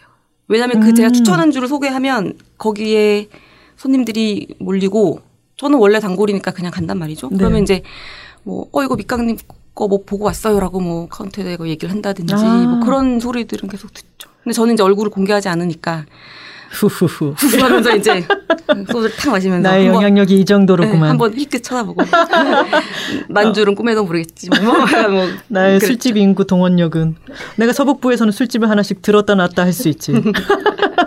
아 예전에는 그 어떤 술집 그 사장님이 도대체 밑강이 누구냐고 저한테 물어본 적 아, 진짜요? 너무 재밌네요. 네. 그 집은 어디였나요? 아, 제가 너무 또 캐 묻는 게, 르뽀처럼 캐 묻는 것 같아서 이건 어, 하지 않도록 하겠습니다. 둘 중에 더 되고 싶은 것은 독자들의 기대에 충실히 부응하는 작가보다는 독자들의 예상을 늘 빗나가는 작가가 되게, 되고 싶다라고 하셨어요. 네. 어, 이번 책은 어느 쪽인 것 같으십니까? 이건 약간 비껴놨는 것 같아요. 그 음. 술도녀는 어째 술 이야기고 물론 공감 요소가 있긴 있지만 뭐 그 본명은 그 개그물이었잖아요. 네. 그래서 이번에도 막 유- 유쾌하고 뭐 웃기고 이제 그런 거를 생각하셨을 텐데 음. 좀 진지한 이야기를 하게 돼서 좀그 예상 바뀌었다는 말도 많이 들었고 음. 뭐, 뭐 계속 그런 행보를 하고 싶어요. 그 술도녀에 보면은 그 나오는 정뚱, 꾸미, 리우 이런 인물들이요. 네, 너무 실제로 있는 사람들 같은 그런 느낌이 들고 네, 그리고 제 친구들은 꾸미 네, 안경 쓰고 있고 머리 바가지 머리인 네, 친구 맞죠? 네, 네. 그 너무 너 같다라고 제가 아, 또 안경 쓸 때도 있거든요. 아, 네. 그래서 너랑 똑같다라고 말씀을 하셨는데 제가 나중에 이제 밑강님을 마주치게 되었을 때 네. 음, 비슷한, 아, 이건 너무 근데 또 작가님이 캐릭터를 알리게 되는 거 아닌가요? 아니요, 근데 다들 그걸 왜 오너케라 그러죠? 오너케. 네. 다 꾸미를 오너케로 알고 있고. 예, 사실 외모도 제가 제 외모로 이제 그린 거기도 하고. 음, 네. 작가님이 작가님 외모를 그렸는데 네. 저는 거울을 보는 것 같았습니다. 하는 짓도 그렇고. 아, 네. 저희 아까 사진 찍으려고 나란히 섰더니 뭔가 높이가 비슷한 느낌이었는데 네네. 저는 정말 되게 오랜만에 느꼈거든요. 그런 느낌. 네. 네. 호흡이 닿는 느낌. 그죠? 네. 근데 그런 어 실제로 있는 것 같은 사람들이 모델이 된 실존 인물이 없다고 들었어요. 네. 듣고 되게 놀랐었어요, 저는. 그러니까 술도녀는 그 세 명은 다 저를 이제 쪼개서 만들었다고 아, 하는데요. 네. 그러니까 뭐 왜 사람이 각자 다 좀 다면적이잖아요. 뭐 음. 그러니까 뭐, 뭐 까불까불하고 뭐 망가지고 이런 캐릭터는 이제 꾸미 쪽으로 몰아주고 음. 또뭐 약간 진지하고 뭐 시니컬하고 이런 면은 또 뚱이가 가져가고 음. 또 저도 어쨌든 여리거나 뭐 소심하거나 또 이런 면이 있으니까 그건 또 리우가 가져가고 이렇게 음. 저를 이렇게 분산시켜서 만든 거고요. 음, 그러면 이번에 어, 하면 좋습니까를 하실 때도 이제 금금 유리, 루시, 복희, 성재 등의 캐릭터가 실제 모델이 없이 만들어졌나요? 네. 이번 경우는 굉장히 기계적으로 캐릭터를 만드는 거죠. 왜냐하면 음. 이 각자 어떤 결합 형태가 다 달라야 되니까 이혼 한 명, 동거 한 명, 뭐 polyamory도 한명 이런 식으로 음. 그건 정말 세팅을 그렇게 한 케이스입니다. 그 폴리아모리가 들어간 게 좀 의외기도 했어요. 근데 이것은 논의를 더 진전시켜 보려고 했는데 약간은 이제 화제를 던져두는 정도로 네. 등장을 했는데 관계가 마땅히 어떠해야 함을 좀 깨주는 부분은 확실히 있는 것 같아요. 네. 음. 그렇죠. 그리고 예전에 그런 어, 폴리아모리를 다룬 소설을 읽은 적이 있는데 세 사람이 같이 파트너십을 구축해서 아주 오랜 시간을 지내는데 그때 이 고슴도치의 딜레마처럼 네. 이세 사람 사이에 아주 적정한 거리가 안정화가 되어가지고 네. 이 사람한테 뭐 얻지 못하는 것 또는 음. 이 사람에게 얻었던 무언가를 이쪽 사람의 관계와 또 풀 수도 있고 이런 것들이 유기적으로 돌아가는 거를 어, 읽었던 적이 있거든요. 네. 주변에 그러면 폴리아모리를 선언한 친구라든가 그런 사람은 없어요. 음. 관심을 보이는 사람들이 있지만 실제로 그 삶을 산, 사는 게 굉장히 쉽지 않다는 것까지도 알고 있어서 네. 그냥 관심만 보이는 그런 정도. 음, 루시는 폴리아모리를 선언했지만 어, 폴리고 뭐고 간에 아무도 예, 없어서 첫 번째 사람도 모든 아모르가 없어서 그렇죠. 그게 선언은 했, 했는데 없는 게 예전에 프리스트라는 영화가 있었는데 네. 이 사람은 성직자이고 결혼을 하지 않는데 게이인 거예요. 네. 근데 어차피 이 사람은 결혼을 음. 하지 않고 음. 그런 이제 아, 그 영화 그런 내용이었는지 잘은 모르겠는데 설정만 기억이 나는데요. 네. 근데 성직자라면은 그렇다고 해서 게이가 아닌 거는 또 아닌 거잖아요. 그 사람의 이 아이덴티티는 아이덴티티대로 있는 거고 네. 그런데 자기가 금욕을 하는 것이고 음. 그 설정이 생각이 났어요. 루시가 폴리아모리라고 선언을 했지만 아무도 없는 걸 보면서 그렇죠. 그러니까 사실 이거를 선언을 하지 않, 않을 수 있었죠. 그, 그 유리 말대로 일단 한 명을 만나고 그러다가 이제 얘는 동시에 여러 사람을 사랑할 수 있다고 다 열어놓고 있는 건데 실제로는 그냥 한 명만 계속 그 모노가미를 유지할 수도 있는 거잖아요. 음. 그렇지만 그 1대1로 만나다가 그 다음에 새로운 사람이 생겼을 때 원래 있었던 사람한테 그걸 또 설명을 해야 되고 그때는 또 상처를 주거나 뭐 그럴 수가 있기 때문에 음. 처음부터 오픈을 해놓고 있는 거죠. 음. 그래서 어, 정말 한, 한 명도 없고 외롭더라도 그거를 정직하게 밝히고 시작하는 게얘 가치관에 맞다고 생각을 아주. 지조 있는 있어요. 그렇죠. 네. 어떻게, 어떻게 보면 좀 약간 고지식하기도 하고. 그러니까 너무 이상한 말이죠. polyamory를 대쪽같이 선언함으로 지조를 보이는 네. 되게 몇 중으로 이상한 근데 재미있는 설정이었어요. 부부 사이의 적당한 거리는 어느 정도일까? 이건 평생 안고 가야 할 숙제 같다에 예스라고 하셨는데 혹시 최근에도 네. 내가 이 거리 설정을 다시 한번 조금 어 뭔가 경각심을 저쪽에 전달을 한다거나 아니면 내가 일부러 공간을 분리해서 다른 곳으로 좀 시도를 해본다거나 이런 게 있나요? 아, 처음에 이제 이 문제를 생각하게 됐을 때는 너무 붙어 앉아서 그랬던 거였잖아요. 그래서 아, 네. 어떻게 이 거리감을 좀 적당히 벌리지 뭐 이런 생각으로 시작했던 건데 지금은 제가 작업실을 쓰고 있기 때문에 음. 어, 아침 저녁으로만 만나요. 음, 그랬더니 그 작업실을 구하신 것도 어, 집에서 너무 가까이서 하다 보니까 이게 작업이 예, 잘 너무- 안 되는 것도 있었던 그쵸. 거죠. 그것도 있고 실제로 집에 있으면 뭐 많은 프리랜서가 그렇겠지만 에, 집중 잘 안 돼요. 막, 네. 그 막 저기 설거지 거리도 있고 막 음. 이런 이런 게 있어서 눕고 싶고 막 이래서 아유, 그럼요. 예, 그래서 이제 얻어서 지금 하고 있는데, 그랬더니 이제 아침, 저녁으로 보게 되니까, 어, 그때 벌려놨던 거리감을 다시 조금 좁혀도 좋은 거죠, 이제는. 음. 예, 아침, 저녁만 보는데, 그때는 더 이제 친밀하고 가깝게 지내는 게더 음. 또 좋은, 그게 또 좋은 거죠. 그러니까 음. 그런 식으로 이건 되게 유동적인 것 같아요. 음. 살면서 계속. 음, 반가워하는 그런 부분이 또 있어야죠. 그럼요. 내내 있는 것보다는 네. 약간 떨어져 있다가 보면 다시 반가, 반가워지고 네네.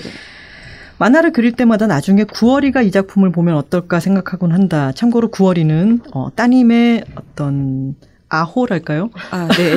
가, 가명, 네. 네, 가명입니다. 어, 그러니까 막 근데 시작은 술도녀잖아요. 네. 이제 9월이 아직 한참 멀긴 했습니다만 어, 동네 술집에서도 이제 심심찮게 9월이가 함께 이제 잘 있잖아요. 네. 저는 술자리에 그렇게 편안하게 자연스럽게 잘 있는 어린이는 정말 본 적이 없습니다. 네, 그 아이는 생후 21일 되던 날부터 저희 친구들이 그 3, 7일 지났다고 술을 사들고 왔기 때문에 그래서 어, 너무 익숙한 아이고요. 뭐. 술도녀는 술에 대한 만화지만 구월이한테 뭐 부끄러운 건 없고요. 네. 부끄러운 챕터는 이제 그건 구월이뿐 아니라 모든 독자들한테 좀 제가 약간 민망했던 거는 그 어, 오바이트 특집.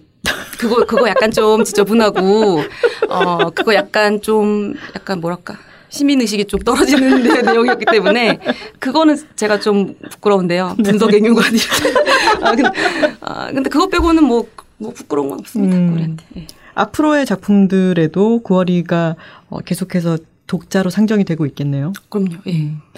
그러면은 내가 이거를 함으로 인해 가지고 9월이에게 조금 더 좋은 세상이 되었으면 좋겠다 이런 마음도 어, 드시나요? 네. 그래서 지금 뭐 그림책이라는 새로운 영역에서 음. 작업을 하기도 했고요. 그 문제에 관심이 굉장히 많아요. 어린 독자들에 대해 지금 관심이 많아요. 아, 그렇군요. 그게 원래 그랬던 건 아니고 구월이가 있으면서 그런 생각이 더 드신 거예요? 네. 음. 왜냐면 어린이 콘텐츠를 그 본 적이 없으니까 음. 한 3, 40년 전에 본 거잖아요. 네. 이제 다시 보니까 지금 문제가 굉장히 많다는 걸 느끼게 된 거죠. 음. 뽀로로 보면 복장이 터져서 아. 볼 수가 없어요. 이거 특정 프로그램을 디스해도 되나요? 아, 어떤 부분이 그랬어요? 일단 뽀로로는 그 등장인물이 주요 인물이 한 9명, 10명 되는데 일단 여자가 둘이에요. 네. 일단 성비부터 이제 엄청 낮지 음. 않죠. 처음에는 하나였어요. 루피라고 하는 그 핑크색. 어, 언제나 질투를 하고 아, 막그 삐지고 요리를 해서 계속 애들 먹이고 그러니까 주체적인 캐릭터가 절대 아니고 음, 그렇군요. 남자애들이 막 모험을 하고 놀고 어쩌고 하는 동안 계속 쿠키를 구워주고 뭐 아, 사소한 걸로 뭐 삐지고 막 이, 이래요. 음. 그래서 아 이- 이건 여자애들이 볼 때 어떤 느낌을 가질까 도대체 왜 왜, 왜 이러지 하고 막 계속 보고 있는데 중간 나중에 이제 그 패티라고 하는 애가 또 한 명 더 들어왔어요. 음. 그렇게 이제 두 명인데 그 애는 어 어쨌든 쾌활하고 씩씩하고 뭐 그렇긴 한데 최근에 봤더니 얼굴에 볼터치를 막 핑크색을 이렇게 하고 있더라고요. 어. 그러니까 아직까지도 계속 그 좋은 롤모델이 되지 못 하고 있어요. 음, 내용적으로도 그렇고 음. 일단 둘밖에 없다는 거 자체가 너무 이해가 안 되지 않나요? 음. 만약에 이 아홉 명, 열 명 중에 네 명만 됐어도 네. 걔. 걔네들이 지금 핑크랑 보라색을 입고 있는데 음. 일단 여자아이가 선택할 수 있는 색이 더 늘어난단 말이에요. 음. 연두색이 됐든 뭐 네. 노란색이 됐든 그러네요. 계속 이 미디어에 핑크랑 보라만 나오니까 애들이 핑크 보라만 입는 거예요. 음. 그리고 더 많은 개성적인 캐릭터를 고안을 했겠죠. 뭐, 뭐 과학을 좋아하는 여자아이로 할- 할 수도 있었고 뭐도 음. 있었지만 한 명 두 명만 들어가니까 요리하는 애만 나오고 음. 그나마 뭐 예쁘지만 공을 잘 차. 뭐 이런 정도가 음. 끼워주는 건데. 구색으로 네. 끼워주는 것처럼. 그렇죠. 최근에 그 얘기 듣고 참 기분이 좋았어요. 파란색을 보면 여자애들이 네. 엘사색이다라고 한다는 게 아. 너무 기분이 좋았어요. 네. 그러니까 음. 디즈니 쪽에서 그렇게 좀그 변화하고 있는 게 있죠. 제가 어렸을 때 스머프 네. 만화 영화 혹시 보셨나요? 네네네. 스머프 마을에 유일한 여자애가 스머페트 네. 스모 그? 노랑 노랑 네. 머리. 예. 걔 하나뿐이잖아요. 그렇죠. 나머지는 전부 다 남자 스머프인 걸로 돼 있고 네. 그 부족장도 파파 스머프 맞아요. 할아버지고 예. 악당도 가가멜 남자고 음. 그러니까 여자 캐릭터가 스머페트밖에 없는데 어, 그런 장면이 기억이 나요. 항상 그 두꺼운 하이힐 같은 거 신고 네네네. 다니고 옷장을 열면 똑같은 옷이 쫙 걸려 있고 그렇죠. 속눈썹 이렇게 되고. 맞아요. 음. 그러니까 여자가 어 감정이입을 할 수가 없게 만드는 거죠. 네. 여자 아이들로서는 모험도 하고 싶고 그런데 늘 구색으로만 등장을 하니까 네. 어, 또 그런 생각을 하고 계시는군요. 내가 결혼하기 전에 하면 좋습니까? 같은 작품을 봤다면 결혼 대신 동거를 택했을 것 같다. 에 노라고 하셨어요. 아 이거는 제가 네. 그 절대적으로 너무 아이에 네. 대한 그 아이- 아이를 너무 좋아하고 낳고 싶기 음. 때문에 현재 이 생활 동반자법 내지는 뭐 이런 게 없는 상태에서는 음. 결혼이 그냥 최선이라는 생각이 들어요. 네. 아이를 낳- 낳을 거면. 네. 아이를 아이를 낳게 되면은 일단 뭐 보호자 서명부터 시작해가지고 우리나라는 아직까지 이게 너무 어, 합의 같은 게 하나도 안 돼 있으니까 네. 거의 아이를 잘 키우기가 너무 너무 힘든 상황이 되어버리죠. 네. 음 그러셨군요. 알겠습니다. 이어서 그러면 그 그림책에 대한 질문을 드려야겠어요. 그림을 그리지 않고 네, 글만. 글만 쓰고 계신. 네. 최근에 탈고했고요. 네. 이제 그림 작가께서 하실 차례인데 음. 그림은 제가 그림을 못 그리니까 청하지도 않으시더라고요. 그래서 저는 글, 글만 썼습니다. 아니 원래 문예 창작을 전공을 하셨고 네. 첫 직장도 잡지사였고 이후에는 프리랜서 인터뷰어로 활동을 하신 걸로 알고 있는데 네. 그림을 정식으로 배우신 적이 없었잖아요. 네. 그랬는데 지금 만화책이 두 권 나와 있는 작가신 거죠. 네. 그러면 만화를 처음에 택하게 만화라는 형식을 택하게 됐던 이유는 어떤 거였어요? 음, 만화 도뭐 그림을 배운 적은 없지만 만화를 워낙 좋아하고 많이 봤기 때문에 뭐 글만큼이나 좀 친숙한 장르였고 그리고 이제 이거 술도녀를 처음 하게 된 계기는 그 개간지 일을 할 때 두 달 일하고 한 달 쉬고 두 달 일, 뭐 요럴 때요, 요럴 때 네. 한달 쉴 때 한 거예요. 음. 그러니까 계속 글을 쓰는 일을 하다가 쉴 때 잠깐 한 거기 때문에 또 글을 쓰진 않는 거죠. 이럴 땐 그냥 음. 그림을 사사삭 그려서 음. 어, 올렸던 건데 그게 어떻게 잘 돼갖고 만화가가 되겠다라는 생각이 막 만화가가 되겠어 이런 게 없었지만 어 쉬는 달 동안 한번 그려보고 올려도 보고 했던 게 반응이 좋으면서 네 만화가가 되신 거군요. 그렇죠. 그게 사실 친구들한테 약간 그, 왜 친구들끼리 술 마시, 술 마시면 막 계획을 막 세우잖아요. 막 그리고 뭐 포부가 있잖아요. 아, 나 뭐, 뭐 영어 할 거야. 라든가 무슨 뭐 할 거야. 근데 다음날 다. 부질없죠. 아니, 나 숙취, 숙취 얘기만 하고 아무도 그걸 또 안 해. 그, 또 이제 그런 우리들의 모습에 제가 경종을 울리고자 지금 이런 이 한심한 이 술꾼들아, 내가 우리들의 이야기를 나는 만화로 그려서 올릴 터이니, 응? 음, 내가 실행하는 것을 보아라. 이제 이렇게 하고 진짜 해서 올렸죠. 와. 그래서 이제 친구들이 또 재밌다고 해주는 거예요. 네. 계속해라, 계속해라. 그래서 몇주 하다가 지금 저기 저 앉아 계신 편집자의 눈에 띄어서 아 그러면 술도녀 자체를 이렇게 양지로 끌어내신 네. 어, 분이 편집자님이시군요. 그렇죠. 그러니까 뭐냐면 저는 한 달 그 그러면 쉬는 술, 오늘 뒤풀이 정말 꼭 같이 가셔야겠네요. 네, 저 이제 은인 은인이죠, 있는. 네. 그러니까 그 쉬는 동안 이걸 몇 번 올리고 데뷔가 될 거라고는 생각도 못 했어요. 음. quality가 그 A4 용지에다가 그 300원짜리 펜으로 그려가지고 다 아, 번지고 네. 해상도라는 걸 몰라가지고 막 72dpi로 올리고 막 하여튼 뭐 난리가 났어요. 음. 그래서 그냥 우리끼리 보는 재미였지 이걸 뭐 데- 이걸로 데뷔가 될 거란 생각은 못 하고 이제 그만 올려야지 하, 하는데 출판사에서 연락이 온 거죠. 책을 내자. 와. 그래서 책이 먼저였어요. 그래서 책을 내야 되니까 계속 올렸죠. 그랬더니 음. 다음에서 보고 이제 연재를 하게 된 거예요. 그 아, 그런 거예요? 네, 책부터. 어, 편집자님 지금 정말 진짜 어디 뭐 차리셔도 되겠어요. 뭐, 뭐 어디 까셔도 되겠어요. 그러니까 네. 저분 역시 이제 그 술도녀였기 때문에 음. 알아보신 거죠. 약간 리우 캐릭터랑 비슷한 느낌이 있는 것 같은데 그렇군요. 아 다시 그 그림책으로 돌아가가지고 그러면은 그 글을 쓰고 계신 것이 어떤 이야기인지 어, 음. 질문 드리는 거를 마지막 질문으로 해야 될 것 같아요. 아, 네. 어, 공주 옷을 너무 좋아하고 공주 옷만 입으려고 하는 여자아이에 대한 이야기고요. 음. 어, 뭐 하게 된 계기는 이제 제 딸이 여섯 살인데 그 애는 안 그럴 줄 알았거든요. 아, 네.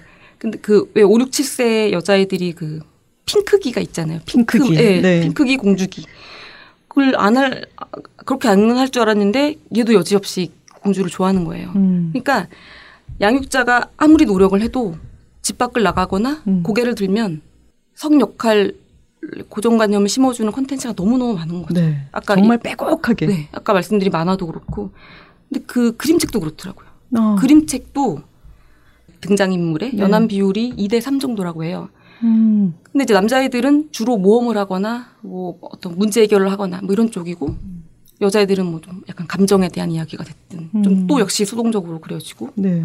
거기서 또 엄마들은 언제나 앞치마를 입고 있고 음. 그러니까 그 어떤 성평등 다양성 이야기가 아주 시급하다는 생각이 들었어요. 음. 그, 뭐 다행히 뭐 그 실제로 그래서 이 그림책 시장에서 나다움이라고 요새 표현을 하는데 그런 그림책이 좀 많이 늘어나는 기 시작하긴 했어요. 음. 그렇지만 저는 뭐 어, 양적으로 굉장히 많아져야 한다고 생각하기 때문에 저도 이제 동참을 해서 음. 그리게 됐습니다. 술꾼 도시 처녀들도 사실 어 너무나 저희 주위에는 전부 다 술꾼 도시 처녀들밖에 없는데 그러니까 저와 제 친구 또는 저의 동거인 이런 사람들이 이제 공식 명칭을 갖게 해주셨던 것 같아요. 아, 네. 저희 어머니 지금 70이 넘은 저희 어머니조차 저희 집에 술병 쌓여 있는 걸 보고 야 너희가 바로 술꾼 도시 처녀들이구나 이렇게 얘기를 하셨을 정도로 네. 어, 저희에게 공식 타이틀을 어, 만들어 주신 분이라서 아주 네. 은인처럼 생각하고 있습니다. 어, 방금 말씀하신 그 그림책 작업도 어떤 우리가 미처 생각하지 못했거나 보지 못했던 것들을 새롭게 어, 밑강님만의 어, 생각으로 끌어내서 보여주셨으면 좋겠네요. 네, 열심히 하겠습니다. 오늘 나와주셔서 정말 고맙습니다. 감사합니다. 네, 고맙습니다.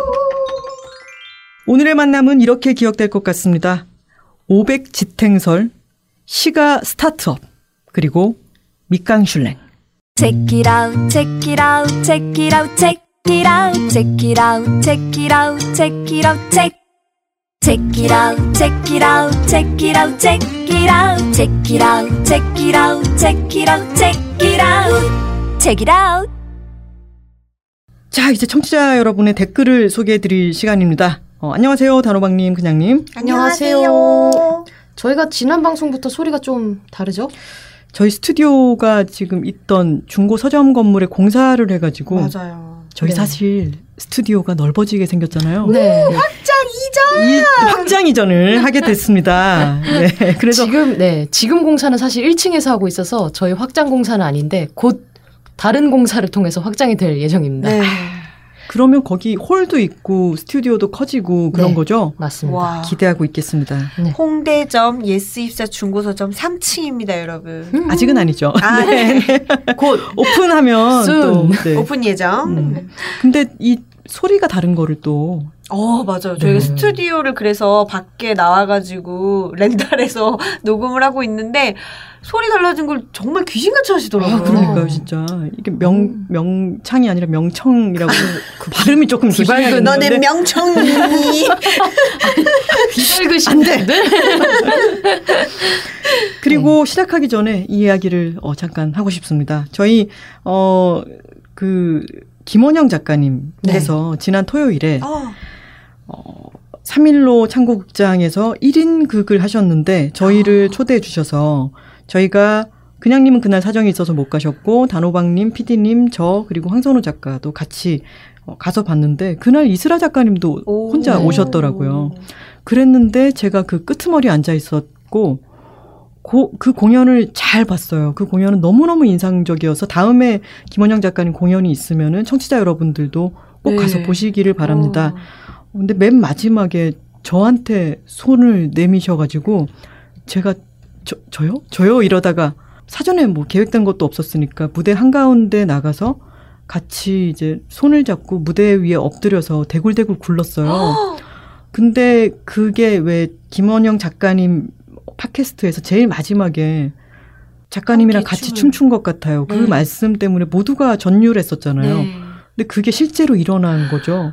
그래서 저와 같이 갔던 황선우 작가는 그때 자기도 모르게 눈물이 또르르 흘렀다고 어. 하는데, 어, 정말 멋진 글로 우리에게 이 얘기를 던져 주시는 분이 정말 다른 방식으로 보- 본인의 몸과 움직임을 통해서 같은 메시지를 다른 방식으로 전달해 주시는 게 너무, 너무 아름답게 아. 느껴졌습니다. 그리고 저한테 손을 내밀어 주셔서 정말 고맙습니다라는 말씀을 어, 네. 또 드리고 싶네요. 이봐 고맙습니다. 이봐 꼭 나 이런 걸 놓치더라고. 다음에 같이 가면 되죠. 네, 그럼요. 다음 기회 가겠습니다. 자 댓글을 소개해 볼까요? 더 브리즈 모먼트 님께서 오늘 책읽아웃에서 에무 요리나 이야기 에뮤. 에뮤. 요리 이야기 에무요리. 안돼 안돼. 죄송합니다. 네. 이야기가 나와서 10년 전 호주에서 살적에 먹었던 에뮤 스테이크와 캥거루 스튜가 생각났다.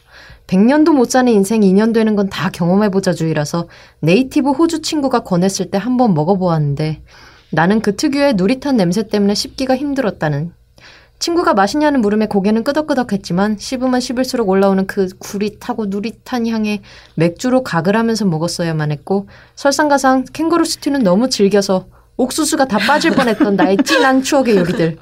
그래서 오늘 당, 방송을 다 듣고 난 나의 소, 소감은 치느님은 언제나 옳다. 그래서 그 치느님 영접하러 갑니다. 남겨주셨습니다. 아 이게 그렇군요. 실제로 먹으면 궁금해지네요. 진짜 맛이.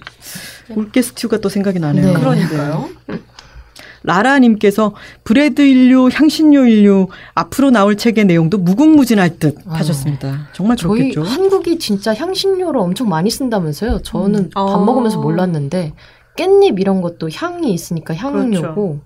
뭐 참기름도 그렇고 아. 참기름도 정말 향이 강한 오일이죠. 마늘도 그렇고 음. 저희 마늘을 약간 외국 사람들이 우리가 마늘 먹는 거 보면서 마늘을 감자처럼 먹는다 그랬대. 배를 채우기 위해 먹는 것처럼. 네, 그리고 치민송님께서 김하나의 측면 돌파 치킨 인류편 이런 다큐와 책이 있었구나. 다큐는 브이라이브에서 볼 수 있다라고 하시면서 친히 링크까지 음. 이렇게 찾아서 공유해 주셨습니다. 아, 고맙습니다. 감사합니다. 자, 뽀딩님께서 뽀딩으로 읽는 게 맞겠죠? BBODING님께서 참 사람 마음이 그렇네요. 비건 전에는 아무렇지 않았는데 심지어 누들로드 다큐를 매우 인상 깊게 봤었고 좋아했습니다. 비건 후에는 치킨 인류라는 말이 불편하네요. 저도 벼- 불과 몇 주 전만 해도 육식하던 사람이 절대 비난하는 건 아니지만 이런 사람도 있다는 걸 알려드립니다. 음. 그렇지만 늘 책이라웃 제3의 소중한 즐거움입니다. 잘 듣고 있습니다. 라고 남겨주셨습니다. 이런 댓글 남겨주시기 쉽지 않으셨을 텐데 네. 남겨주셔서 참 감사드리고요. 네. 저희도 비건 이야기를 계속 하면서 이제 어느 정도는 고민을 하긴 했었는데 좀 다양한 이야기를 다양한 관점에서 좀 다, 다루고 싶어서 이제 소개를 드리게 됐습니다.